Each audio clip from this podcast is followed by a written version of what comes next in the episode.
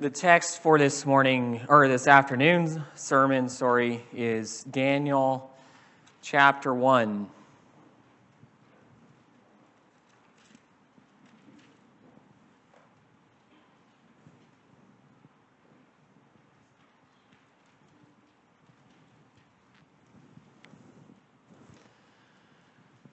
Daniel 1, beginning at verse 1.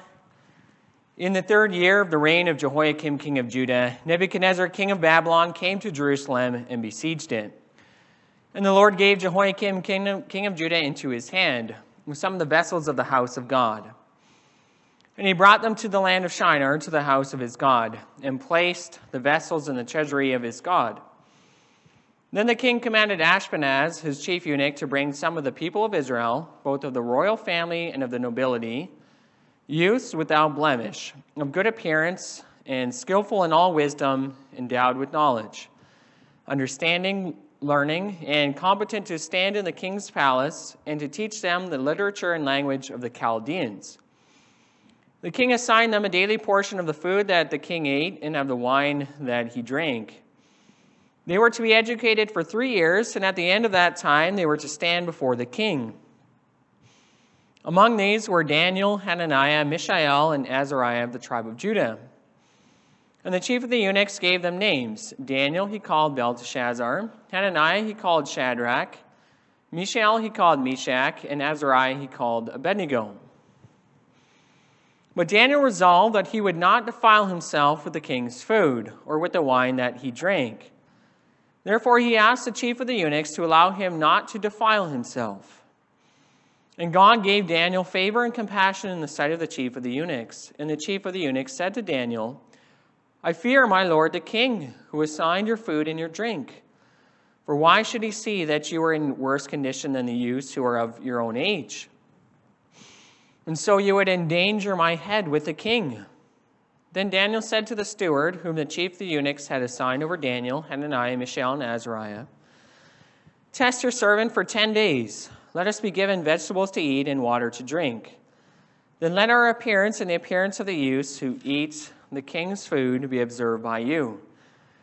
And deal with your servants according to what you see. So we listened to them in this matter and tested them for ten days. At the end of ten days, it was seen that they were better in appearance and fatter in flesh than all the youths who ate the king's food. So the steward took away their food and the wine they were to drink and gave them vegetables. As for these four youths, God gave them learning and skill in all literature and wisdom, and Daniel had understanding in all visions and dreams. At the end of the time, when the king had commanded that they should be brought in, the chief of the eunuchs brought them in before Nebuchadnezzar. And the king spoke with them, and among all them none were found like Daniel, Hananiah, Mishael, and Azariah. Therefore they stood before the king. And in every matter of wisdom and understanding about which the king inquired of them, he found them ten times better than all the magicians and enchanters that were in all his kingdom. And Daniel was there until the first year of King Cyrus. As far our text.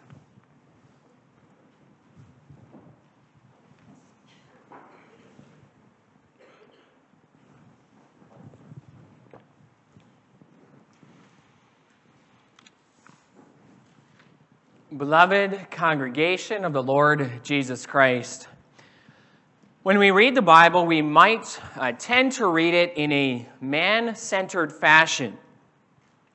We might focus only on what the people are doing in the text. And we might think that the only important thing in the Bible are the things that I can directly apply to my own life. You see what, um, hap- what somebody did in the Bible, and you, just try to directly apply that to your own life. Now, to be sure, those things can be important. But when we read the Bible, when you read it at home, when you go to Bible study, it's important to always have this question in your mind What is God doing in this text? What is He up to? What are His purposes? How is he moving his plan of salvation forward? And this is important because it will keep our eyes fixed on the Lord. And this will also help us to apply the message of the text to our lives in the correct way. You will notice that the theme of the sermon is not dare to be a Daniel. Yes, there's something of that message here in this text. We cannot avoid it. However, if that's the only message we take away from this text, then we've leapfrogged what God is doing. We fail to see His purposes for His people and for His great plan of salvation. So, what is God doing in Daniel 1? Well, what we want to see this afternoon is that He's setting up His faithful servants in Babylon for His own purposes. And so the, the sermon theme this afternoon is as follows The Lord sets up his faithful servants in Babylon. Have three points. First of all, the Lord places his servants in Babylon. Second, the Lord keeps his servants faithful. And third, we'll look at the Lord's purposes for his servants.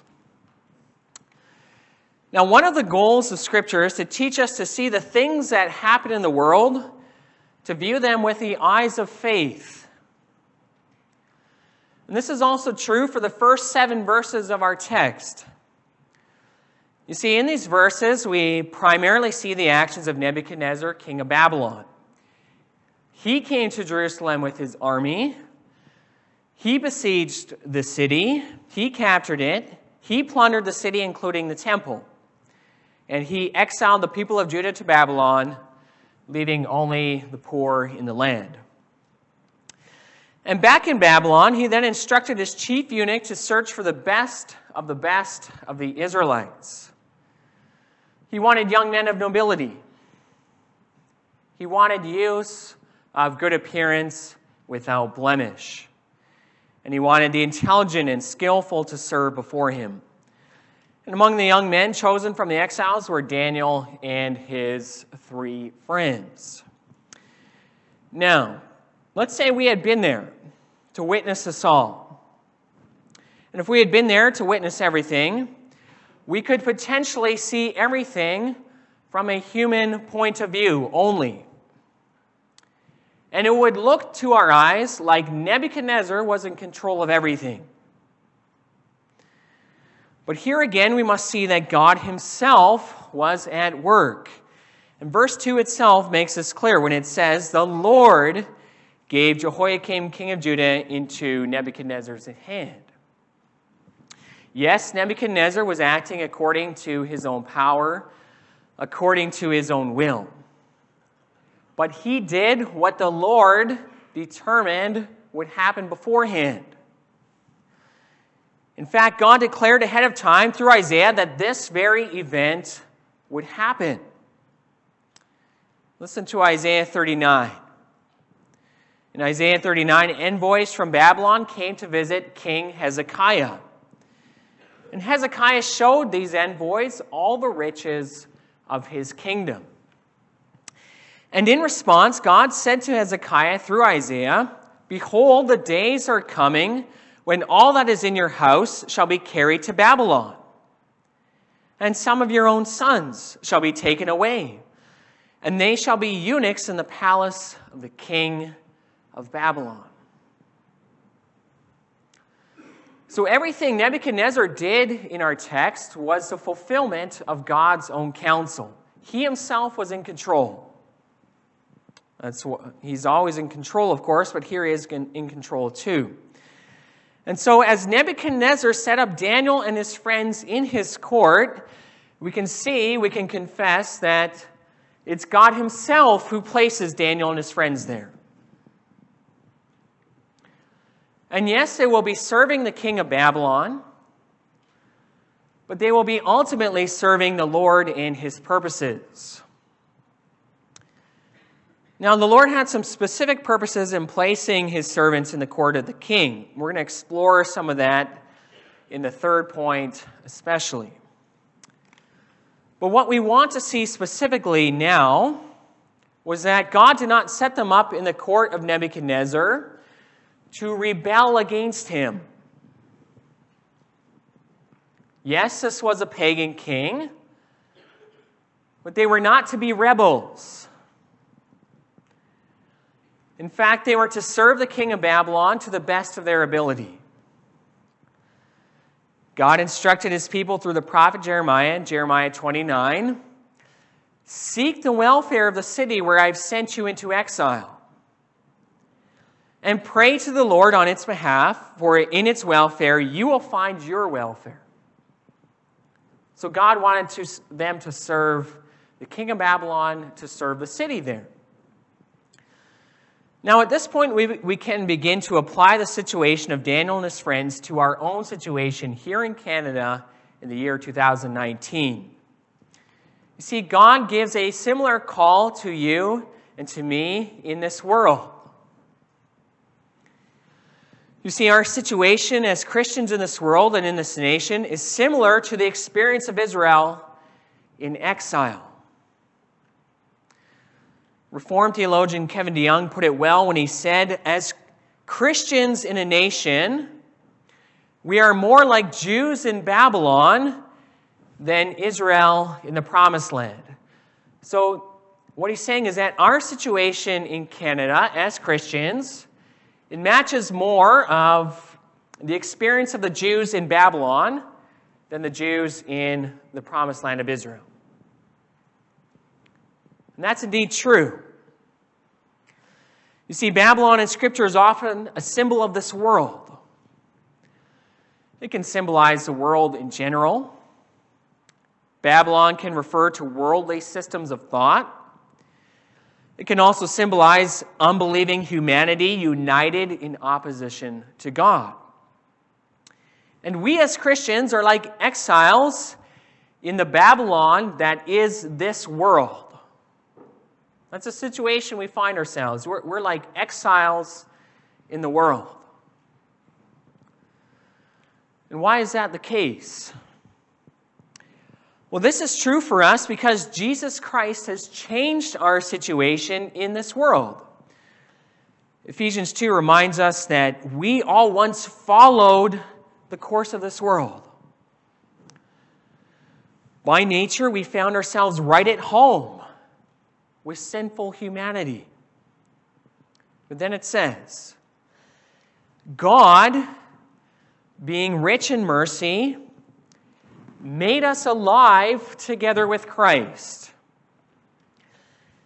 And God raised us up with Christ and seated us with him in the heavenly places. That's what God has done for Christians. He has raised you up with Christ. He seated you with Christ in heaven at God's right hand.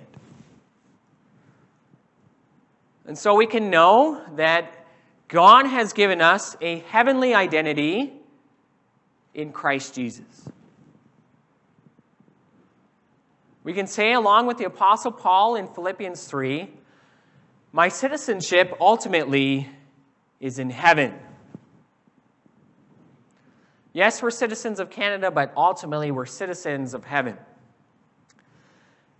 And that's why the Spirit calls Christians in 1 Peter 2 sojourners and exiles. That's our situation in the world. We're away from our true home, the new heavens and the new earth. Now, yet, as we await our return to our true home, we must remember that God does not transport us out of the world. Even though He's he seated us with Christ in heaven. He does not transport us completely out of this world.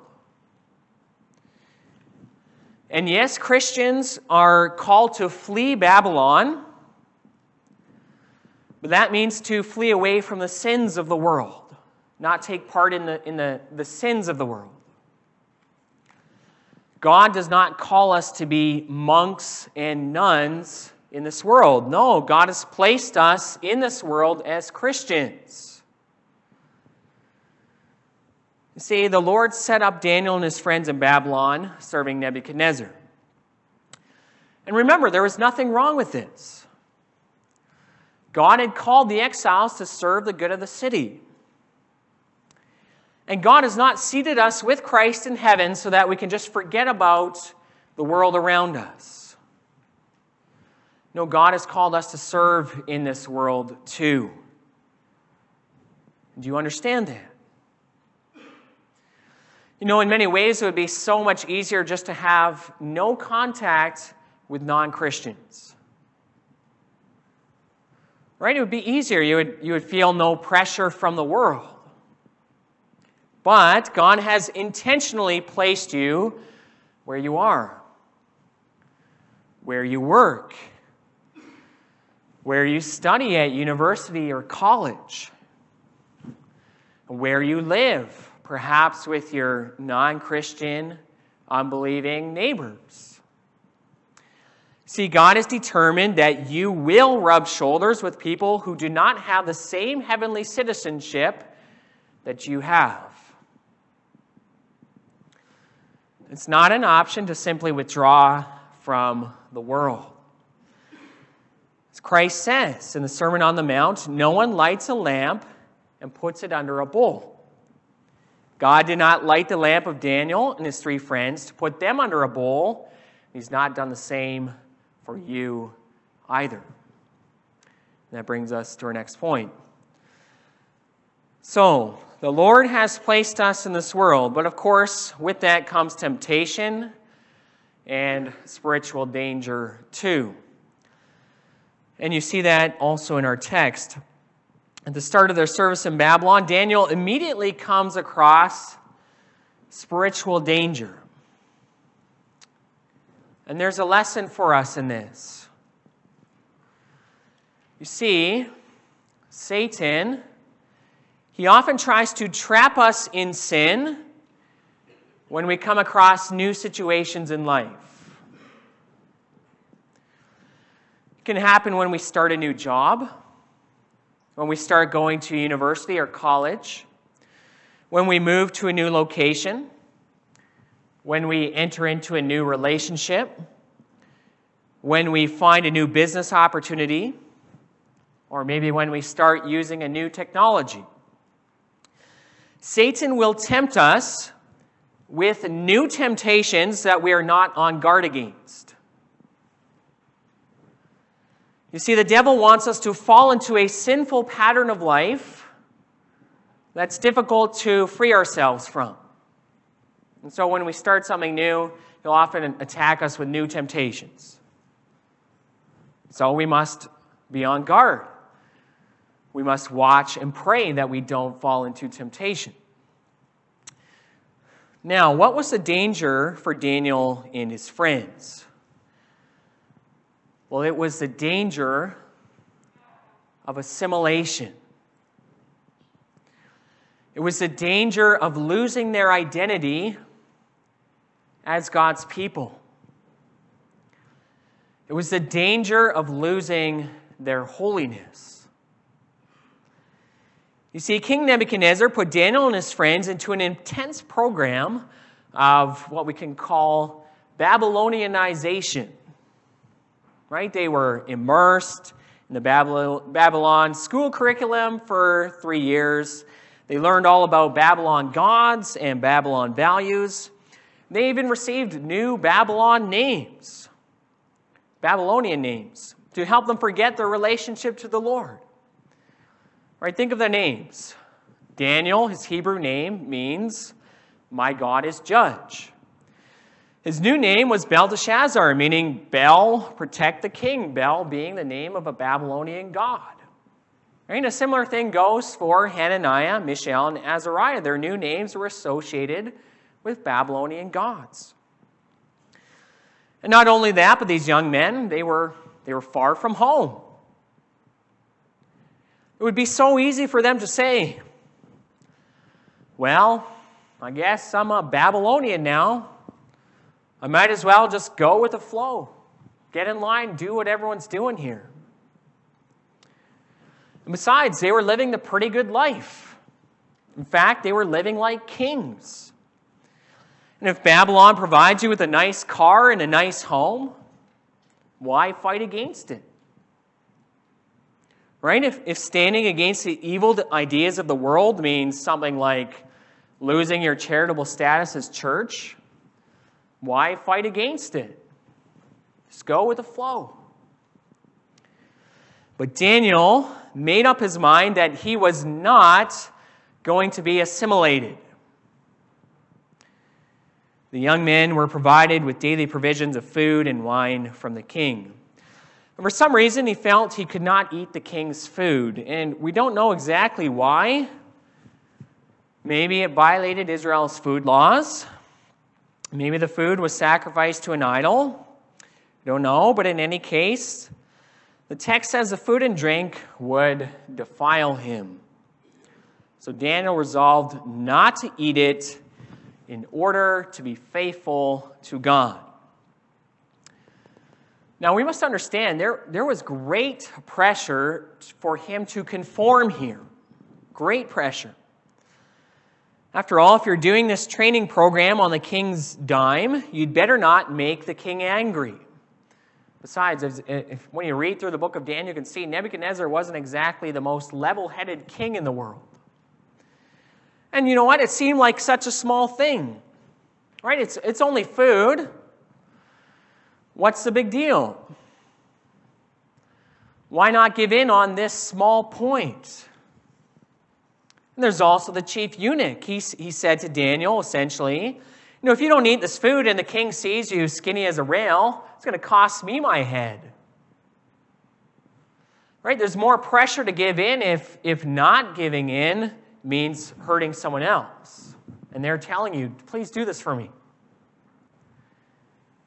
Well, we might find similar pressures to conform in day to day life. Your fellow university students might invite you out to the pub to get wasted after Friday class, right? Come have some fun with us. It's only one night. It's what university students do. Your boss might ask you to cheat a customer to get more money. Help me out here, will you? I'm paying your paycheck.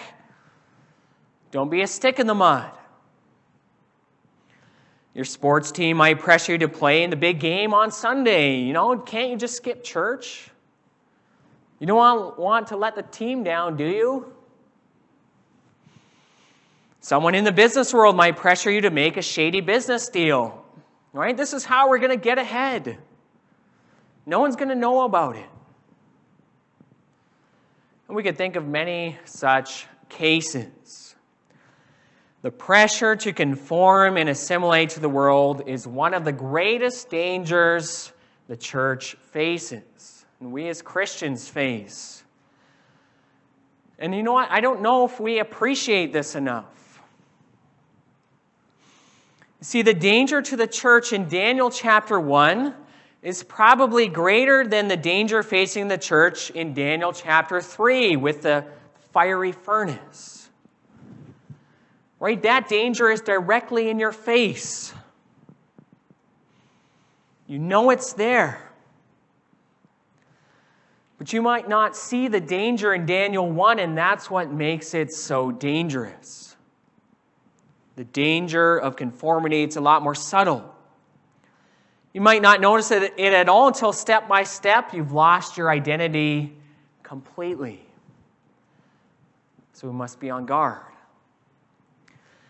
Daniel resolved in his mind not to defile himself. He held on to his identity as a holy child of God. And the Holy Spirit worked his faithfulness in his heart and his life.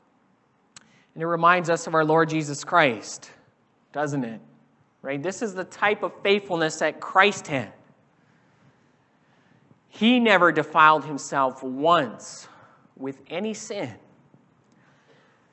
He held on to his holiness every moment of every day. He held on to it despite the temptations of Satan, despite the, the pressures from the religious leaders. He came to do the will of God. And Scripture says, by his holiness, he became the perfect sacrifice for our sins. And by that sacrifice, he has forever made perfect those who are being made holy. He's made perfect forever believers. And it's that obedience, it's that sacrifice that has won for us our heavenly citizenship. And in Christ Jesus, no one can take it away from us. Remember that. Hold on to the identity you have in Jesus Christ. That will help you to resist conformity to the world. That's what Romans 12 teaches us. It says, in view of God's mercies, right, of what Christ has done, do not be conformed to the world, but be transformed by the renewing of your mind, that by, the testing, by testing you might discern what is the will of God. We see. Do not be conformed to the world, but be transformed by the renewing of your mind. Of course, might not always be easy to discern the will of God in every situation or question of conscience that you face in life. Right? It requires wisdom, it, it requires prayer, it requires God's word, the help of the Spirit. Remember, we can't just jump out of the world or completely withdraw from it. And Daniel faced the question of, you know, what is God's will for me in this situation? Here I am in Babylon. What's God's will for me? Was not wrong for him to serve this pagan king. Remember, 1 Peter 2 says, Honor the emperor. We're not rebels in this world. But there were some things that Daniel was not going to do. And what might that look like in your life? Well, perhaps you might wonder can I study at a particular university if if it's promoting the LGBT agenda? And I would answer, yeah. You may study there, but there are some things we're simply not going to do as Christians. For example, we're not going to sign an agreement to some kind of LGBT inclusion statement or something like that. We're just not going to do it. And you might face many more questions like that in the future. And answering those questions, it takes prayer, it takes wisdom, it takes the guiding of God's word. But remember, God is with you. He will help you stand firm. He was with Daniel and his friends. Look at the text. God made the chief of the eunuchs show favor to Daniel. This was a pagan person. And yet, for some reason, he wanted to help Daniel. That's because the Lord was with Daniel. And when Daniel and his friends ate only vegetables and water, God sustained their bodies. They were healthier than all the others. God allowed the crisis to be averted. So trust in the Lord. God might help you in very surprising ways. So seek God's help in every situation. He wants us to serve his purposes in this world. This brings us to our last point. So the Lord himself set up Daniel and his friends here in Babylon. God put them in there in order to witness to the king and the rest of Babylon. He wanted them to witness. And what did he want them to witness about? Well, the first thing is this that the Lord is the only God. Think again of the opening of this chapter. Nebuchadnezzar waltzed into Israel. He seemed to manhandle Israel and her God, the Lord. He broke into Jerusalem, he waltzed into the temple, and then robbed God's house of all of its treasures. And on their way back to Babylon, Nebuchadnezzar and his whole army would be singing, Marduk shall have dominion over land and sea. Our God is the best. But Nebuchadnezzar was soon going to find out that his own gods were actually powerless. God was going to use Daniel to show him this. It's going to show him that Yahweh, the God of Israel, was the true God, the God who saves. he would use Daniel and his friends to witness to this. That's why he also kept them faithful. The second thing that the Lord wanted Daniel and his friends to witness about was this Yahweh is sovereign over the nations of men.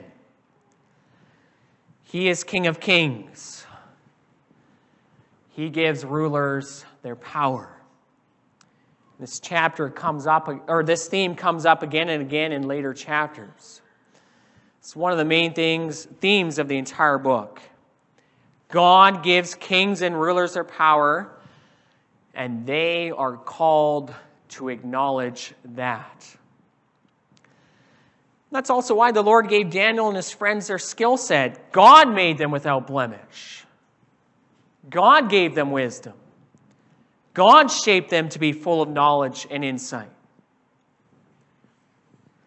You see, this skill set could also be a danger and a temptation for them. They might get puffed up with themselves, thinking, you know, look at us. We're the cream of the crop in Israel. Nebuchadnezzar chose us, men without blemish, men without or with much wisdom. And they might rely on their own skills in Babylon instead of on the Lord. And let us remember that also. God has given you your particular skill set.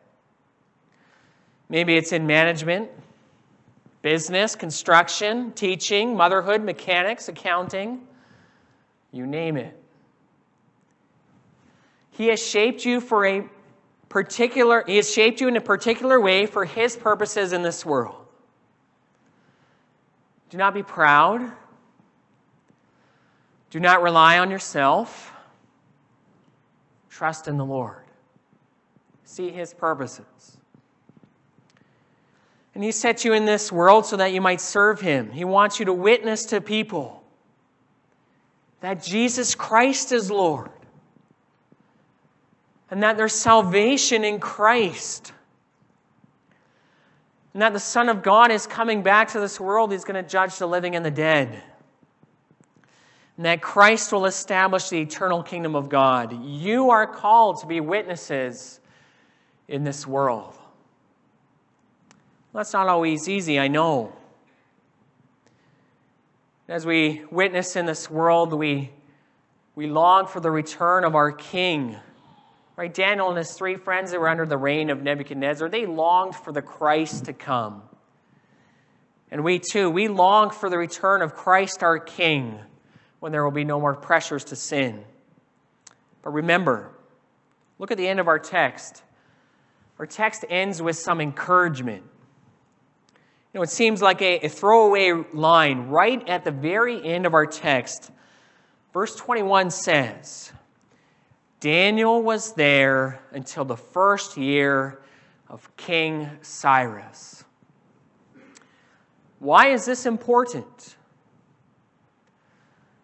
King Cyrus was a Persian king, a different kingdom. He took control of Babylon in 539 BC. Daniel lived to be an old man. He outlived King Nebuchadnezzar. In fact, he outlived the entire Babylonian Empire. That big, shiny kingdom that pressured him to conform eventually faded away. And it's important for us to see this that holding on to his identity was worth it, no matter what the cost.